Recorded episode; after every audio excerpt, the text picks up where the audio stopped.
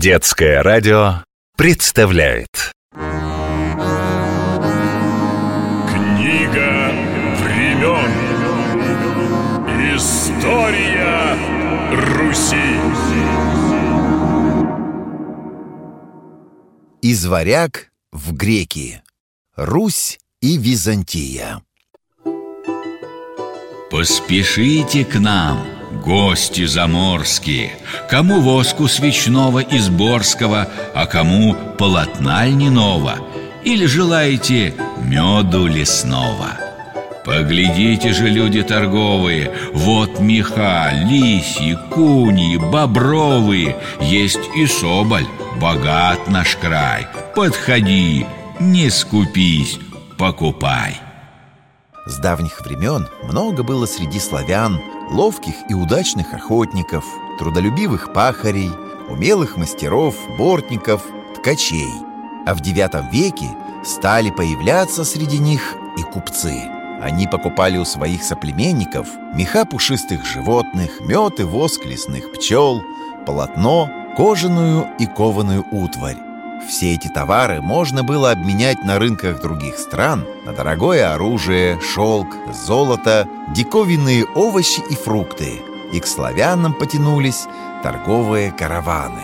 Скоро и в Хазарии, и в Багдаде стали известны Киев, Чернигов, Смоленск и другие города, в которых шла бойкая торговля. По землям ильменских славян, Радимичей, Кривичей, Вятичей, Полян проходил важный торговый путь. Из Балтийского моря, которое тогда называли Варяжским, по реке Неве, Ладожскому озеру, Волхову, Ловати и Днепру корабли заморских купцов шли до Черного моря, греческой державе, богатой и могущественной Византии. Русские князья не раз отправлялись с боевыми дружинами к византийской столице, городу Константинополю, который славяне называли Царьградом. В битвах они добывали право выгодной торговли, вынуждая власти Византии принимать их условия мирных договоров.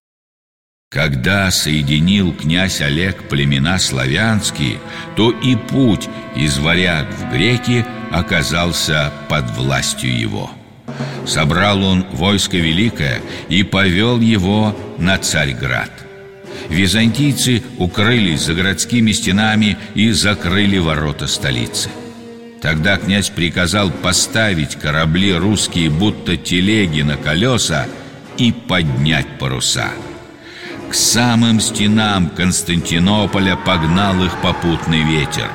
И сдались испуганные греки. А князь Олег в знак победы прибил свой щит к воротам города. После смерти Олега греки решили, что договор с ним больше недействителен. Пришлось молодому киевскому князю Игорю в 941 году вести дружину новый поход. Пора нам, други боевые, на греческий оплот идти. Золотою чашей Византия лежит в конце того пути. Там на врата ее Царьграда прибил Олег победный щит. Теперь же Игоря отряды в свой срок садятся на ладьи. Вот после дней пути немногих уж виден берег и Царьград. Но что это? Со стен высоких огни Перуна в нас летят. Пылают корабли на море назад, но мы еще придем. И больше нас не остановят проклятым греческим огнем. В 944 году Игорь вновь пошел на Византию. Узнав об этом, греки отправили посольство навстречу войску и предложили новый мирный договор. С тех пор отношения между двумя державами крепли. Как равную принимал византийский император Василевс жену Игоря, княгиню Ольгу, и стал ей крестным отцом.